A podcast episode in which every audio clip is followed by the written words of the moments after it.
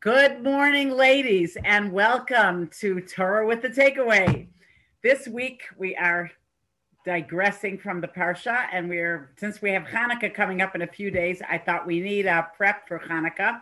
So this hopefully will be a, a good prep for all of us, uh, an, an adult version of analyzing the Hanukkah story and how we can grow from it and what we should get out of Hanukkah, which is very important. Okay, so I have my famous four questions before we start. Question number one. Um, we have to first read. You may um, there's different explanations of where to, the word you know where we find Hanukkah alluded to in the Torah. The most famous is in Parshas Baloscha. They have the Nasiim. All the leaders of all the tribes bring sacrifices when the base when the Mishkan was inaugurated and at the very end of all of it, um, Aaron felt very bad. We're told, Lama nismacha parshas hamenorah parshas hanasim. This is Rashi. Why is menorah connected to Nasim? Lafi kishara Aaron chanukas hanasim. When Aaron witnessed the consecration of the Mishkan and he saw all the 12 tribes, the leaders brings there's exact same sacrifices, which is astounding. We'll talk about that soon. Um, Chol Shadato, he felt down. Shalo Hayayimahem B'Chanuka Lohu V'Lo Shifto. He was not included in this inauguration of the Mishkan, not him and not his tribe. Amar Lo Kadosh Baruch Hu. Hashem told him, Chayecha, I swear to you. And you know, when Hashem swears, it's not a little thing. Shalcha Gdula Mishalahem. What I'm giving you is bigger than them. Shatamadlik Umetib Es Haneros because you're going to be standing up on the bima and lighting the candles, right? That's what the, the Kohen Gadol did. But it's also the Ramban says on this parsha, Aval uh, uh, inyan ha'agada hazu lidrosh remez min parsha shachanuka shal neros shahaisa babayis sheni al yedei avanav. But really, says the Ramban, this is a deeper remez, a deeper hint. It alludes to the fact that the descendants of Aaron, the Chashmonaim, are going to get up the Kohen Gadol and his sons are going to consecrate the whole temple and they're going to light the menorah for Hanukkah. That's what the Ramban says. So let, we have a few questions on all this. Now, Aaron felt bad. Okay. What is the comfort that he gets to light the candles? Okay, it's on a simple level. Okay. And what's the comfort of Hanukkah, according to the Ramban? Well, how is that a comfort that he wasn't one of the 12 leaders of tribes that that did something. It brought a sacrifice that consecrated the Mizbeach. Okay, so that's the first thing is why why is this the comfort for him, the whole story of Hanukkah? There must be something for us to learn from as well. And in fact, Aaron was not upset when Moshe was chosen over him to be the leader of the Jewish people to take them out of Egypt. Aaron was happy in his heart. Why is he unhappy here when the Nasiim each brought their sacrifice? So that's our question one. Question number two What is the main mitzvah of Hanukkah? Besides lighting the menorah, it says, Kedei lahodos ulahalel.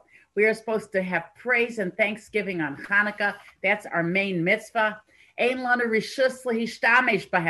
candles of Hanukkah cannot be used for anything else. You can't light up a cigarette from the Hanukkah candles.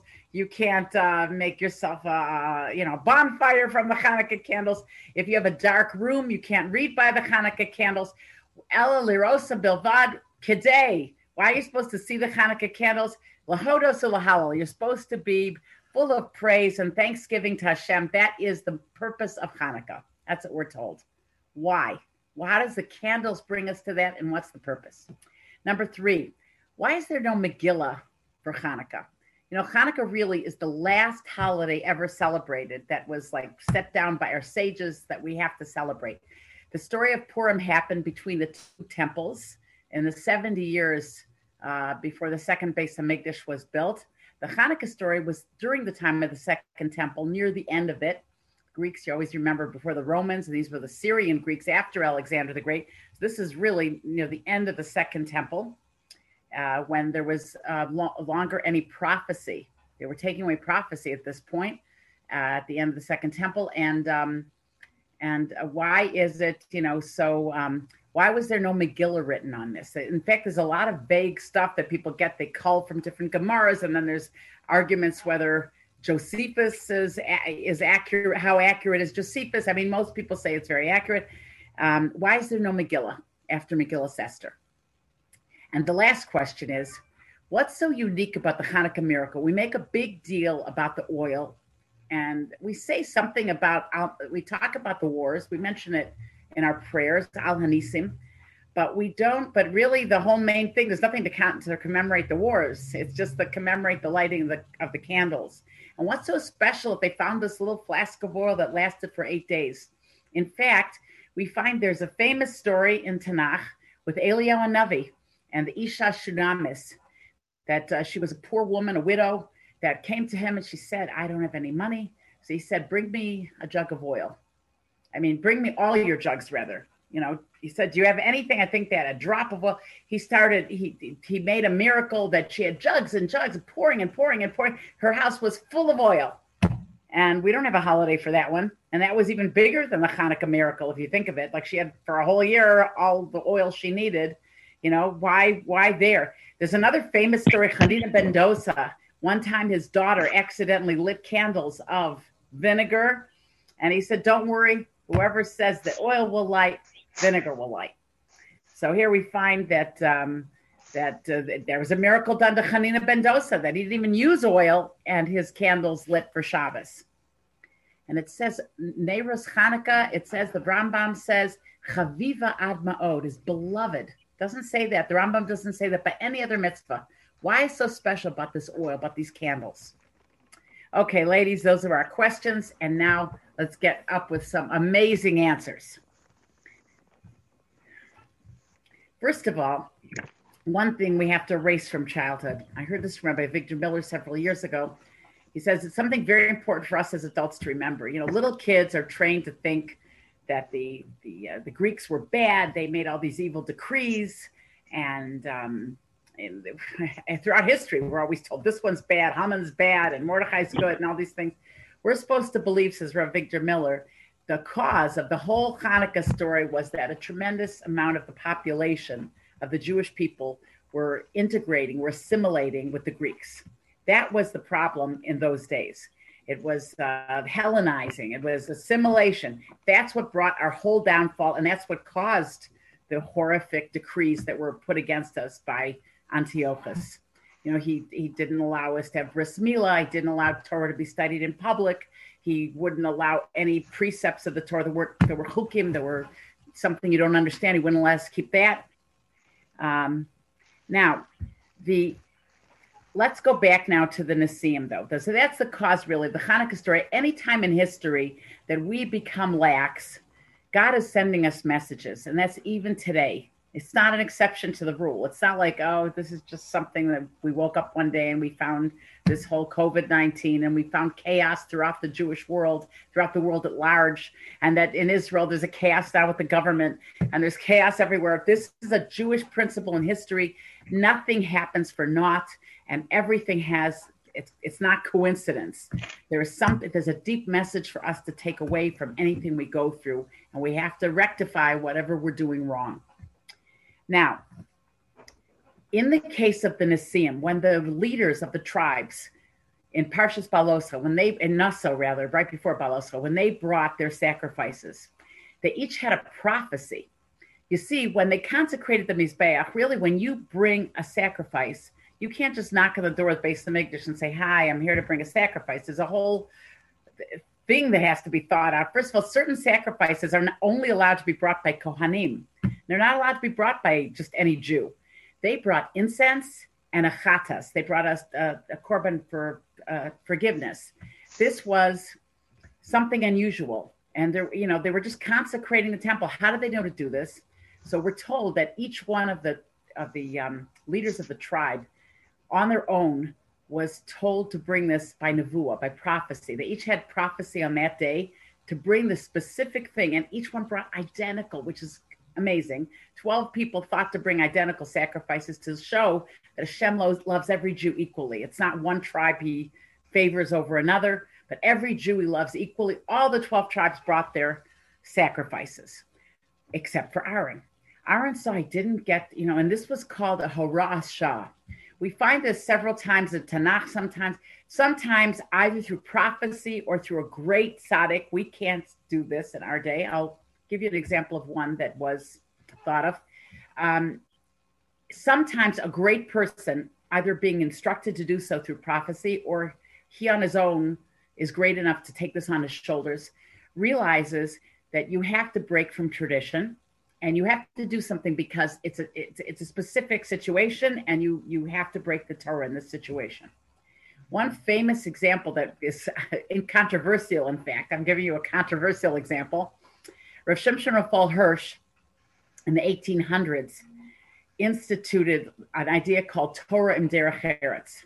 He decided he said that it's important for a Jew to study all the secular subjects, but use them for holy purpose just the opinion of Rav Baruch Ber Leibowitz was that this was a Hora'as Sha'ah, that Rav Hirsch felt in Frankfurt, Germany. Now, a lot of people don't agree with this. I'm just saying opinions. You'll get familiar with the idea of Hora'as Sha'ah. He felt he didn't he didn't say that in general it's you know allowed to go to university and and study you know secular subjects and that's a mitzvah. He felt this would save German Jews in the 1800s. There's other such stories. Yael and Sisera. That's another real uh, Yael um, allowed herself to be taken by Sisera, you know, and do things that a woman's not allowed to do with a man. She felt she was going to save the Jewish people thereby. And she also did something a woman's not usually allowed to hold a weapon um, because it's like a male thing to do. So they said she did take a tent stake. She didn't take the normal, you know, she didn't take a normal gun. So wait, that already not. But she did do that because she felt she was going to save the Jewish people. And there's other such stories. I think Eliyahu and the Baal is another example. Eliyahu who did a sacrifice in public, which was not sanctioned because he felt this was going to be a public kiddush Hashem to show everybody that you show a Jewish sacrifice, and on the other side you show a sacrifice to idolatry, and you see which one God answers. Now, so there's an idea of harasha. Sometimes there's a special situation that mandates God saying we are doing a different rule. Either he's giving instruction as a prophecy, or he or the person themselves is so great they can they can say we need this in our generation and we have to kind of do something a little different here. Now, in the time of the Nasiim, this was not unusual. They were not allowed to bring these sacrifices. They also brought other things as well, by the way, not just sacrifice. They brought some other things, but everything was totally identical. Amazing on, on their own, they thought of it. There's a lot of explanations for that to show each person has their own ideas and thoughts. And even though 12 identical sacrifices were brought, your own thoughts are so important that they're there in the, in the sacrifice. They show themselves in the sacrifice. Now, Aaron felt bad when he saw that there was a hora'as sha'ah just for these people. Hashem loves them so much that he usually the Beis Hamikdash. There's so many things you can't do you know, you can't go past a certain line if you're not a Kohen. A Levi goes only up to so far. A Kohen only goes up to so far. Kohen Gadol can, is the only one that could go past all those things. And let's say the Holy of Holies, he can only go in Yom Kippur. And then there's laws about sacrifice. There's a myriad of laws. Almost the whole book of Leviticus, the whole Sefer Vayikra is full of all these laws with the Beis Hamikdash. But Aaron saw that um, that, that here's Hashem showing a breaking with the rules. Why is it breaking with the rules? Because it says Ahavti eschem Amar Hashem. Shimshon Pincus tells us that's all that Hashem loves us so much that love breaks tradition. When you love someone, you can't go by the letter of the law. You, you just feel compelled to go beyond the letter of the law your relationship, Hashem is saying, is more important to me than halacha. Now, that doesn't mean that we don't, we're not supposed to employ this on an everyday basis. And we don't employ this altogether. It's not for us to make these decisions. They're once in a, in a, you know, who knows how, centuries of, of, of life.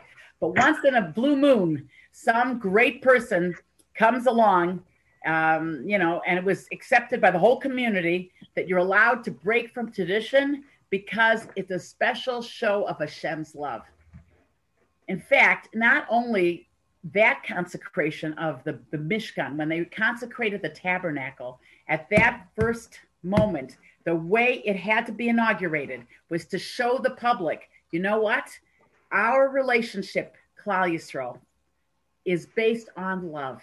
It's not based on how many mitzvahs did you do. I love you unconditionally, no matter what, no matter what you do in the future. You always have a chance to return to me. This is Hashem showing us at the advent, at the beginning of any building of any importance. I love you unconditionally. And right now, I want to show you that halacha doesn't even exist in the beginning of our relationship. Guess what? The same principle applied with the first two temples as well. By Shlomo HaMelech and by Ezra, the Jews ate on Yom Kippur when they inaugurated the temples. Just for that, the temples were both inaugurated on Yom Kippur. And at that time, they broke with tradition and ate to start the Beis Hamikdash because this is showing the foundation of everything is Hashem's unconditional love for us. That's really astounding. And they say that in Sefer Yechezkel, I didn't get to look this up, but Rav Shimshon Pincus says in Sefer Yechezkel, we're promised the third Beis Hamikdash will have the same beginning.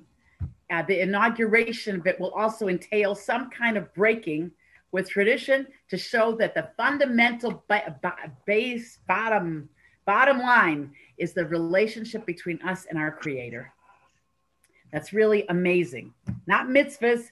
And, and that's the reason, says Shimshon Pincus, man was created helpless. I don't love you because you're a doctor, a lawyer, a philanthropist. Yeah, okay. Thank you for mentioning. My my esteemed friend from Eretz Yisrael has told me to say something, and she's right. And it says, Harasha is always temporary. Sha'ah means for the hour. This means they didn't say that from now on everybody can bring whatever they want. This is just a temporary um, relaxing of restrictions for a certain moment. I had to explain that better, and thank you for being my personal editor. But that's um, man was created helpless. Why?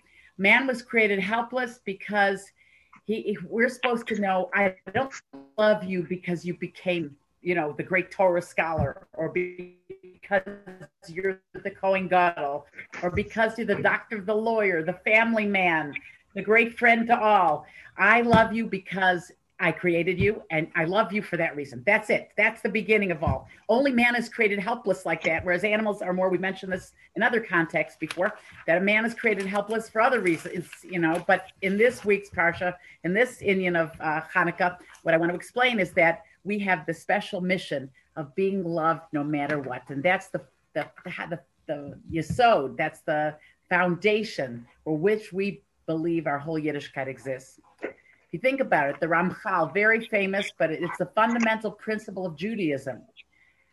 Hashem created us. Why did he create nudniks like us? He didn't have to, but Hashem is the ultimate giver. Very famous. The ultimate giver, he wants to create man because he wants to give. But then he doesn't want man to feel, nobody wants a handout. If Hashem keeps giving and giving and giving and giving, nobody wants a handout. So what does Hashem do? he creates coronavirus and things like that where we don't feel we're achieving anything, right? We feel it's a struggle. It's a struggle. And then at the end, when he gives us all good in Olam Haba, we'll feel like, you know, maybe I did do something once in the year Tufshin Pay Aleph, Tufshin Pay. Maybe I maybe I did once do a good deed in my life. And uh, you know, and then you feel you won't feel so embarrassed to take the world to come that's the whole purpose of struggling through this world is so we should feel like we deserve somewhat the world to come. So that's the whole foundation is God only wants to give to us. And we have to remember that. The Chovos HaLevavos mentions, we said the seventh condition to trust for in, in bitachon, shar bitachon is you have to trust someone that loves you unconditionally. Because people say, how can I trust Hashem? I sinned. He's not going to come through for me. That's not Judaism. Judaism is that even when we sin, Hashem is waiting for us to do tshuva and he doesn't want to punish us. And it's such an important thing, especially what we're going through now when things seem so dark in so many ways. I mean, there's so much light in this world too at this time. You know, we we are very lucky. We're all in our homes and you know, hopefully we you know, people have a roof over their head and they have food and they have there's so many things we do have compared to let's say the World War II, God forbid. But um, it's a very important condition to remember that the first fundamental principle that Hashem loves us unconditionally. That's what Aaron felt bad about. Of course, he saw, I'm not the leader of the Jewish people. That's not my mission. I'm not a Moshe Rabbeinu, and I'm happy if he does what he does and I do what I do. But that Hashem showed a special love, and my tribe was excluded. My tribe was not included in the promise that, you know, that I love you unconditionally. He was worried. So Hashem showed him Hanukkah because there's several midrashim about Hanukkah. There's actually three, but we're going to, we'll say them quickly and then we'll focus on one. Uh, one idea is Mashal Melech. There's a, there's a parable, an example of a king who once told a confidant, make me a mirror and the person's a mirror of you, of the king. I, I don't know if I'll do a good enough replica. And he said, Don't worry, that's what I want. I want your replica. Second one is that there was a wise man and a blind man, and they were walking together. And I guess the wise man was leading the blind. And then at the end, the wise man, you know, there's different examples like this in the Medrash, but this is not the one we're getting at. That the wise man, at the end, the blind man tells the wise man, Thank you for taking me here. Now I want you to turn on a light for me, light my candle for me. When the wise man's thinking to himself, You don't need a candle, you can't see. But he says, No, if you want me to light a candle for you, I'll do it. And the third example is example of a friend of the king, and the king calls him over and he says, You know what? I want you to make me a meal. Make me a lavish meal. I'm coming to your house in two days. So the person, he's a poor man, but he's a, a very loyal servant to the king. What does he do? He makes what he has. You know, what does he have for supper? He has uh, tuna patties, you know, and, and he has uh, mashed potatoes and whatever. That's like a meal in his mind fit for a king. He makes all these things in his, you know, in his regular whatever he has in the house. He takes out his corral. He takes out his regular dishes. And two days later, that before the king comes, his whole entourage comes to make sure it's going to be comfortable for the king and they they put on the table gold candlesticks and they replay and they they take uh, fancy dishes and everything because the king's coming and a, a, fancy seat. And this person's humiliated. He says Avaya Samir I, I, I just did my best but I can't I can't do good enough for the king. So he starts hiding you know like sometimes people in the olden days they want to hide their dirty dishes they put them in the oven. He puts all his stuff in the oven so nobody's going to see it. And and the king says Where's your Seudah for me? He said, Your Highness, the servants brought this gorgeous, you know, stuffed duck and all kinds of other things. He said, My, I made something very inadequate. The king says, No, I want your meal. I want what you made. That's what I want for myself. These three midrashim have a similar lesson, uh, the, the theme. And the theme is what does we Hashem really want from us? What can we give to Hashem? Hashem is all good, all powerful, all everything. Whenever we do a mitzvah, of course we do it. We, we, we said we benefit a lot from it. We grow as a person. But Hashem is the light of all worlds. And in fact, Hashem's light is so great. When he made the original light during the time of Adam, it lasted 36 hours, the 12 hours until the sin. And then Hashem granted him the 24 hours of Shabbos he had what's called the Or HaGanuz, the hidden light. Before it was a revealed light, and Hashem said the world doesn't deserve it anymore after the sin. He hid it away, and um, it says by the time of Mashiach, you know, this light will be revealed again. But Hashem is light of the whole world. We're lighting up a candle. They say in the Mishkan and in the base Beis Hamikdash, the windows were made. Usually, windows are made somewhat on a slant, so to allow the light to come in. They're slanted in inward, so the light will come in. The Beis Hamikdash and the Mishkan had the had the windows slanted outward, as if there's this big light, this menorah is going to light out the whole town, you know. So what is Hashem? Because Hashem wants it that way. He wants us to give a light, us little people. We're supposed to do something, and um, He gave little people this task. Why did Hashem do all this harasha, and why does He give us all these honors uh, in in in Hanukkah? Let's say it's the same reason why I created the world. Um, but it's on a daily basis. When we had to consecrate the new Beis Hamikdash, Hashem wanted to Chanukah, um, besides being camping on the 25th, which is, uh, of course, the 25th of Kislev, Hanukkah also means rededication. It's it's a, a new habit. So when there's a new habit, if you want to train your children in something, you have to begin the habit and make it very sweet. You know, they were saying at the levaya of Rabbi Kirzner, he should rest in peace. They were saying that one of his grandchildren mentioned that he said when he was like turning bar mitzvah, he turned to his older brother and he said, I want to work on myself because I know that's my mandate as a human being. What Musar sefer should I learn? I want to work on myself. What what Musar Sefer can I learn? And his brother looked at him and he said, The biggest Musar Sefer we have is our grandfather. We just look at him. And in other words, he had such a sweetness to his personality and everything was he was a he was a person worked on himself that it was done with such sweetness and pleasantness that he wanted to copy his grandfather. He says that's the biggest Musar sefer. Same thing when you present something initially with sweetness, then that gives people the biggest incentive. That's why childhood, if, you know, everything is reward and punishment. If we give like a, a, a feeling to others that we're, you know, we're, we're, we're encouraging them by sweetness, by goodness, that encourages them to continue on and do it for the rest of their life. That's why we have the idea of Hanukkah Gelt to try to encourage people in a sweet way that we want, you know, the Torah is the best thing and we want you to continue on that path. The pasuk says in Tehillim Pei Daled, "My yedidos mishkanosecha Hashem tzavakos." How beautiful is are your houses of your mishkan, mishkanosecha, your base hamikdash, bate migdash, and your mishkan Hashem. Before you know, before Matan Torah, people realized the importance of giving a sacrifice. Sacrifices were very important, and when you give a sacrifice, it shows an idea of wanting to give up everything that you have that's the idea of a sacrifice. It's Mesiras Nefesh. What is a person supposed to think when they bring a korban? Korban means to come close. It means as they slaughter the animal, person's supposed to think, I wish it was me. I'm, I wish I'm not allowed to commit suicide. I have to use my life to serve God. But I wish I could give you, Hashem, everything. Everything I have, I wish I could give you.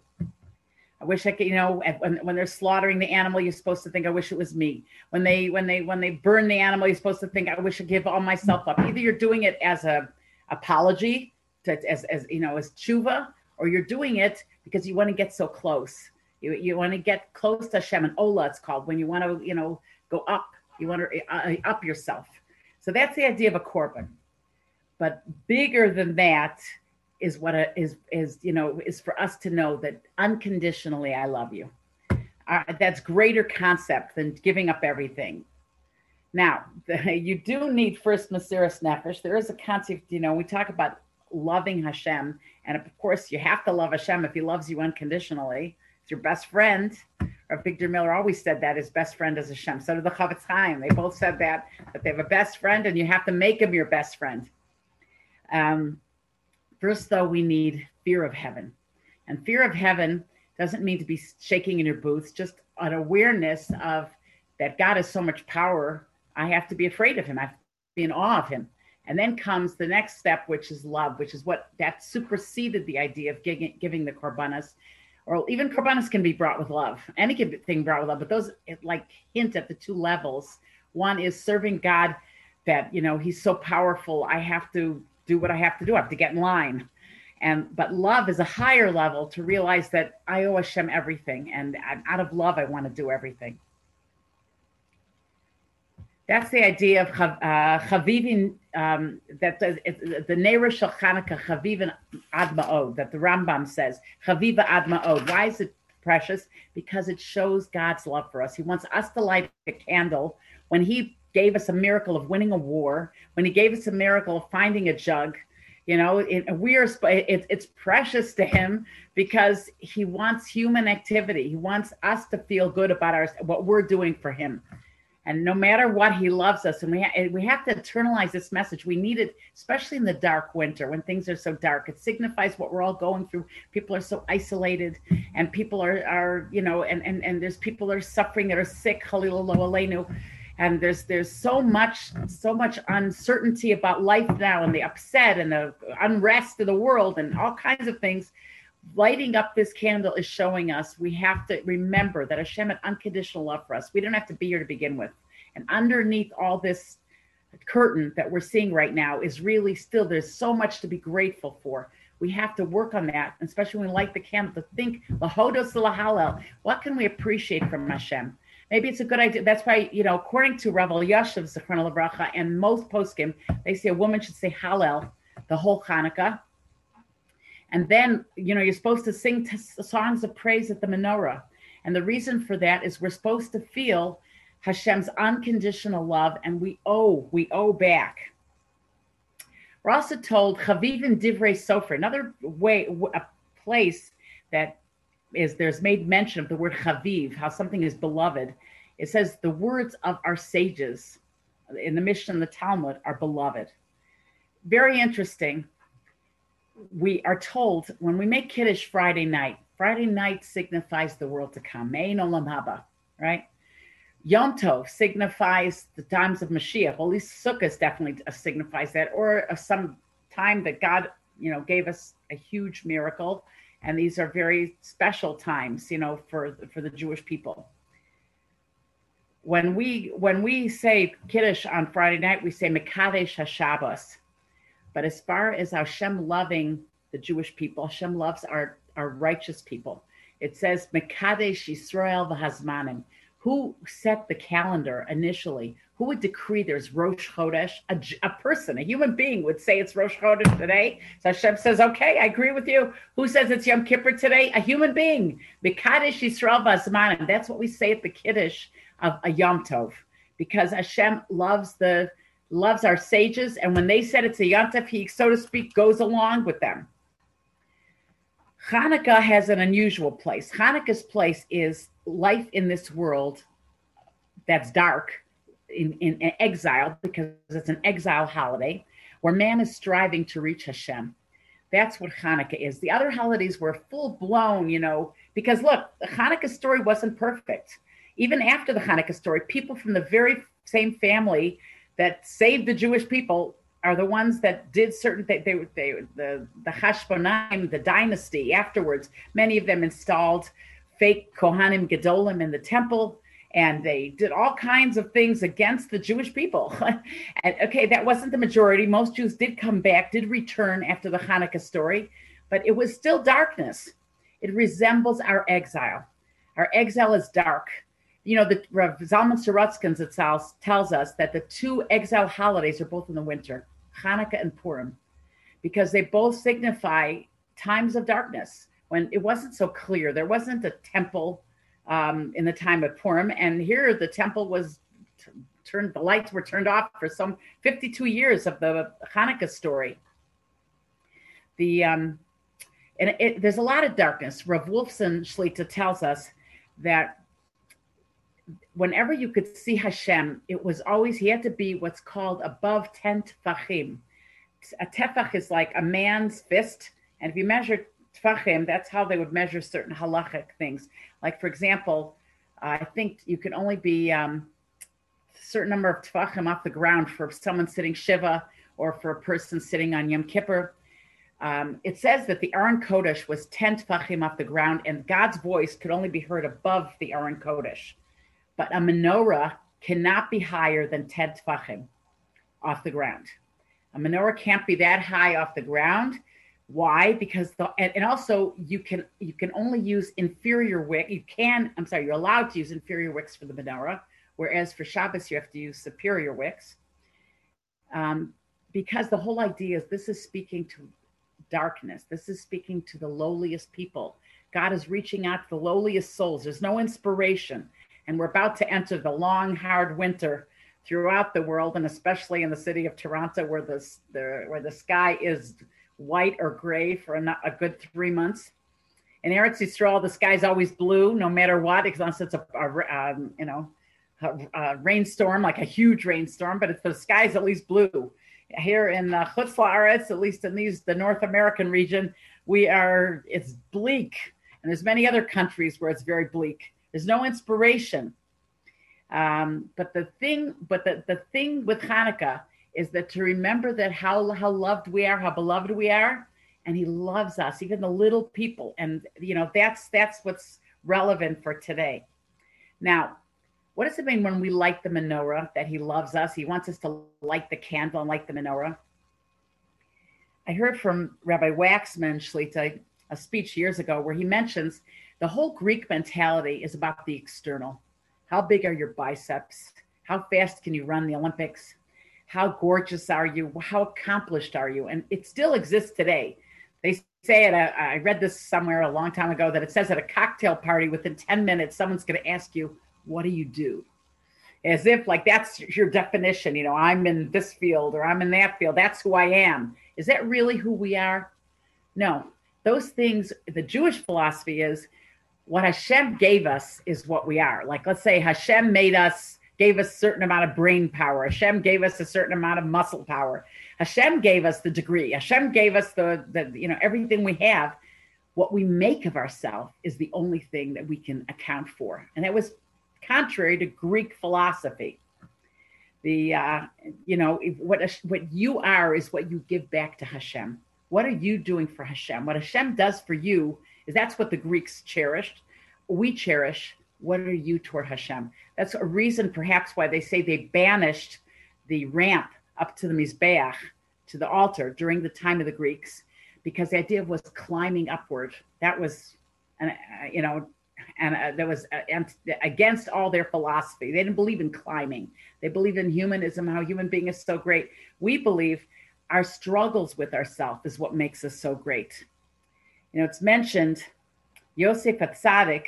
Now, I, I forgot who says this. I saw this somewhere. I don't remember, but I, I, I think maybe, maybe again, this is Rabbi Wolfson. Yes, it is. Uh, Yosef Atzadik, these parshas are always the parshas before the Hanukkah story. What was special about Yosef? He had such, he was such a good looking man. He was like, he was supposed to be spectacular. And yet this woman was chasing him, Potiphar, Potiphar's wife was chasing him day and night for a year. Like three times a day, she changed her clothing. It was such a challenge to him. And yet, Yosef resist, resisted all her advances. And that was superhuman. This is a man overcoming himself. That's the message of Hanukkah. We also find this mentioned. The Bach says a different reason why we have Hanukkah. And he says it's because the Jews, just turn this off, it makes a difference. The, it just, the Bach says the Jews were weakened in their service. They were like lazy the way they would do the daily sacrifices. So we needed Hanukkah to rekindle that fire. Fire also resembles Mesiras Nefesh. That's what the that's what the Nasiim we're doing too. We have Mesiras Nefesh with love, because the thing is, it's one thing to give up your life, you know, give up life for something you feel I owe everything to God, and God gives me everything, and I'm, you know, I have to do it. Here with the Hanukkah story, it's a question of he gave me everything. There's no end to what I owe him. I, I love him so much. He loves me unconditionally. I owe him everything. And that should we should serve Hashem with a fire, with a bren. We should serve Hashem with enthusiasm. And we should go overcome ourselves. So those are the three messages we've spoken about so far. And those are number one, the unconditional love. Number two, Hashem even loves the little people with the unconditional love. He, he, he lets Jews establish holidays and we're not ruled by what is going on. Like the Greeks felt that you are like a product of what you have. And we feel that's what God gives you. We're a product of how you can overcome. And overcoming with a fire. Saying that I owe him everything. I'm willing to give up everything. We mentioned Rav, Rav Yerucham Levovitz brings down, I, I saw this Rav Isaac, Rav um, Avram Osvan Shlita says that why is it that uh, he asked the question, why is it that, what was it that the give up was such self sacrifice to wage a war when it's because they were weak in giving sacrifices? So you're supposed to give up your life for sacrifices? He says, there's an idea of giving up your life when you do any mitzvah. You should be putting your whole self into a mitzvah with such fire and enthusiasm, especially the winter months when we tend to be more lethargic. We're home and you're not going to go to many places. And, you know, um, we have to self inspire it's I, I heard another uh, vort that's similar to this that in the time of the Greeks, uh, you know, we started losing prophecy. So we can't be inspired from external forces. It's our self inspiration. We have to light up the dark, even when things look gloomy and dark. That's we have to overcome the darkness. The Vilna Gaon says how did how did Naomi know that Rus was a valid convert when it says Vatera kihi misametzes laleches? When he saw that Rus was struggling to walk with her, she was walking barefoot on stones to go back to Israel. Then, then that's a sign. When somebody is struggling, it's a sign they're doing the right thing. We don't know always. You know, we we have this mindset even today. We feel when are we succeeding? We finished the whole list. We made a list for ourselves, and today we were able to complete the whole list. That's accomplishment, right? or we feel we've accomplished something when I'm trying to get light. It's not just whatever. Anyways, or we feel we've accomplished something when you know when uh, something we see on paper. We did this mitzvah, we did that. Hanukkah is teaching us the opposite. That's a Greek mentality. That's Greek, and that's in our society. What do you do? How much did you do? Some people feel down. They didn't. They didn't do this like their friends did, or we're not able to go out in public like other people are right now. Or some people can get out in the community and we can't, or whatever it is that we're feeling deprived with. The Hanukkah message is, what did we do to overcome ourselves? That's when we get the brownie points from Hashem, not what you know, what did we accomplish per se, but how much did we struggle? We don't know. It could be the darkest moments and we pushed ourselves. That's already credit on the on the on the bulletin board.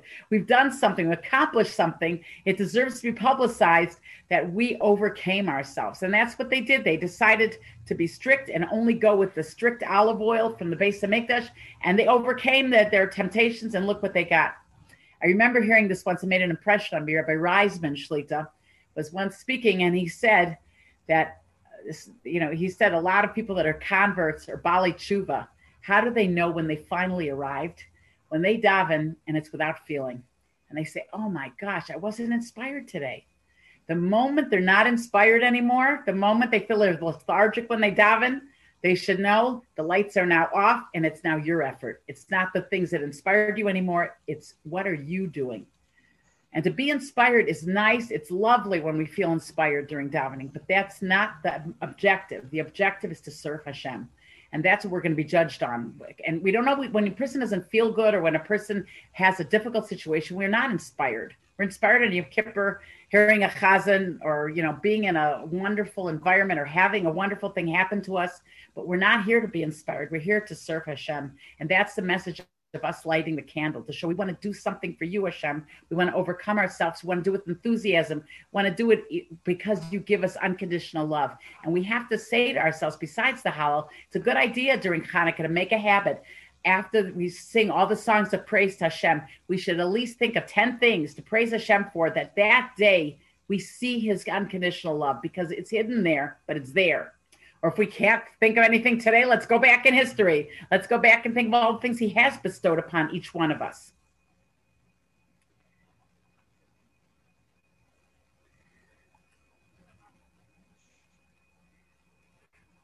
Trying to see if I can understand my. Uh... Okay, now I saw this by Rev. Official Schachter Shlita. He says the, the 36 hours where they have this amazing light that was put away for Mashiach times and for Olam Haba, whatever that means, I don't know. But they say there are 36 candles we light on Hanukkah. And when you look at the Hanukkah candles, we may not grasp it, but we are looking at the Or HaGanuz. The hidden light is hidden within the Hanukkah candles. That's what the Maharal says and the Rokeach. They both say this. And it's supposed to be a cure for depression, by the way, also to stare at the Hanukkah candles. And it's a time we can make personal requests we want to make a fire in our lives for Hashem. We want to light up our hearts. We want to want to give love and, and, and inspiration. And our neshama says Rav Wolfson is like a candle. Candle, apparently, if you put it near a bonfire, it's going to bend towards the bonfire, which is interesting because by nature, our neshamas want to go towards the source. We want to go to Hashem. We really want to bond with Hashem. And and and and the, that's the idea of a little holiday, a little a little yid, a little a little jug of oil is what you can't desecrate. You can't, you know, the fire of the Jews, you can't go against. All the tribulations. The only holiday, by the way, also it's in the house. The other holidays have to do with objects, or they have to do with shul, or they have to go with going out of your house. The Hanukkah is within the house, within our darkness, within our trials and tribulations. We're supposed to we're supposed to light up the darkness and show that we have an inspiration. We know God loves us, and we're showing that lahodos lahalel we're told, Rav Nosson Wachtfogel tells us, these days is a judgment on how much we praise Hashem. And the strongest judgment is the eighth day of Hanukkah, you know, and um, because he says something extreme, but it's something to, to chew on. Rav Nosson Wachtfogel says that a person is always either in an appreciative mode or he is un- unappreciative. There's no such thing as being in the middle. You either appreciate it every second or you're not appreciative. And it's really the basis for our whole Judaism. We're called Yehudim. We're told a person that are appreciative. We're granted gifts. Now, you can't be, we're not talking about when things are low. You can't always feel appreciative, but I'm talking about when things are good. You, you know, people people need to feel appreciative. It's very important, and it's very hard as human condition to feel appreciative. You know, um, the uh, the Chasam Sofer says that if a person um, has done a good deed to someone else, you should know you may get insulted. If you get insulted by anybody, you should know you probably did that person a good deed once. I shared with you once my story with Rav Scheinberg, Zefron Racha. I once went complaining to him, telling him I had these guests that our family adopted you know, we had auntie this and auntie that, and these are people that nobody in the world. We and anyways, we loved them anyways. We took them as members of the family. They were all at all our weddings and all our simchas, and they were there for Shabbos an awful lot, and they're with us all the time and everything. What happened? there were times where auntie this and auntie that would come and like scream and yell at me or have like some kind of thing against me, be all upset at me. And I had friends, on the other hand, that were hosting these people every six weeks or once every two months, and they were perfect with them. And with me, they were like having a hard time. And I, I asked her, Scheinberg, am I doing something wrong that these people are having such reactions? And I remember he answered me, You're doing the right thing. He said they you they feel close to you. That's why they're doing that to you. He says, continue doing what you're doing. So the uh, that was interesting to hear. And I'm not saying a person has to do this if they feel like it's ruining their life. I'm not saying just go that far, but on the other hand, there is a thing of person insults you, it's a sign that you're doing something good by them. Why? Because people cannot stand being beholden. It's a natural thing. I find I taught many converts. I would say a small percentage of them keep up with me. Um, I mean, I, every time I see them, we're very good friends and everything. Everything's fine. But I'm saying keeping up on a regular basis because it's a certain humiliation. You remember me when you were not even Jewish yet, and I was teaching you, and you don't want to remember those days. You want to remember when you're doing it on your own and how successful you are. That's why it's hard also to appreciate parents. You remember them, that means you're once a child and unsuccessful, and now you're this successful person. But we're supposed to fight those feelings. We're really supposed to be appreciative but then it's understandable when when a person is not appreciated that's the way life goes you know? I spoke to a lot of people about this and anybody that had people on a regular basis had similar situations like this because people by nature are not so appreciative you know? Um, now sometimes a person has their own problems they, they're more upset and, and take it out even more on other people you know? But um, or they have a hard life like someone told me it's supposed to be, it's supposed to be an um, idiom in English. No good deed goes unpunished. Um, so every moment, says Rav Wachtfogel, a person is an ingrate or they're appreciative. There's no parva rule. And that's what we have to work on. And that's really the idea of that candle. We're lighting a stupid, minuscule light, but what light are you giving us, Hashem? And there is a light at the end of days. All the people with near death experiences talk about this great light that we're all going to go through. Lahodos halal to praise the gratitude that we're supposed to show and supposed to be, especially when things are dark, especially when we don't see clearly. And we're what what is more dark than the, the year of this year that we're going through right now? Well, the Holocaust was worse, and I'm sure Spanish Inquisition is worse. But for our in our lifetimes, this was probably one of the hardest years most of us have had. You know, there are two types of ways to serve God and, and, and they're reflected in our prayers. One is Hashem, in his kindness, wants us to come and keep speaking to him, asking him, Hashem, I need this, Hashem, I need that. It's a form of prayer, right? Bakashos. Then there's a form of prayer called lahodos. It's it's praise, shevach. You're supposed to praise Hashem. What do we usually do? Most of us usually employ the request mode, and the praise is more, you know, rare. But really, the praise is where we get the points, because really, anytime we make requests, Hashem does it because this brings us closer to Him. Otherwise, we'd be asking the doctor, the lawyer, the accountant, the bank manager. Those are the ones we'd be depending on, or our countries that we've been depending on, the governments we depend on, doctors we depend on. All these things are falling, crumbling before our eyes. The whole every the whole world is crumbling right now as we speak. And usually, we're the type to just make um, you know, to just to just make requests. But now we find that's falling through. I heard many times, I heard from the Rashiva Peekskill Shlita and heard from other people. I think he brings down in the name of somebody else, but he says, What is idolatry? He says, You're not allowed to serve idols, but what's idolatry? Idolatry is the act of giving a shopping list to an idol. You're saying, Idol, oh, idol, if you really work, I need health, I need wealth, I need this, I need that.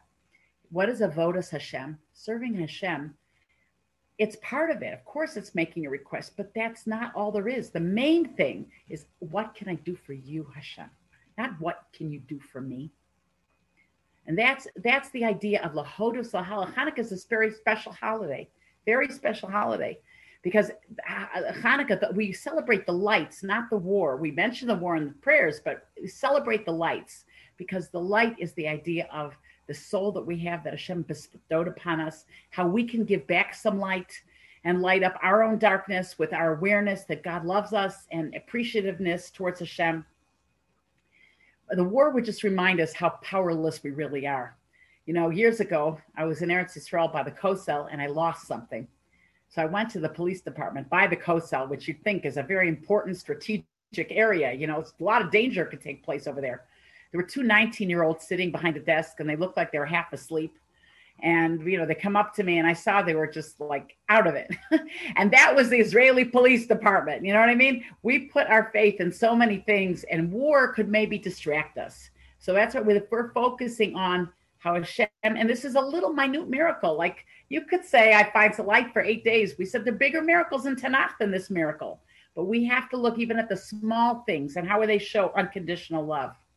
Rav Yaakov Emden, as Siddur Beis Yaakov says, that it's a bigger miracle that we survived these 2,000 years in exile than leaving Egypt. That's what he says. Every day, every day we continue to exist as a people. Look at how we defied everybody and came back after World War II. Look how great of a people we are. This is, you know, this is the greatness of the Jewish people, how long we've existed in this gullus. And Rav, and Rav, um, Rav Nosson Wachtfogel tells us that these the 200 years while the Chashmonaim were ruling was the preparation for this long exile.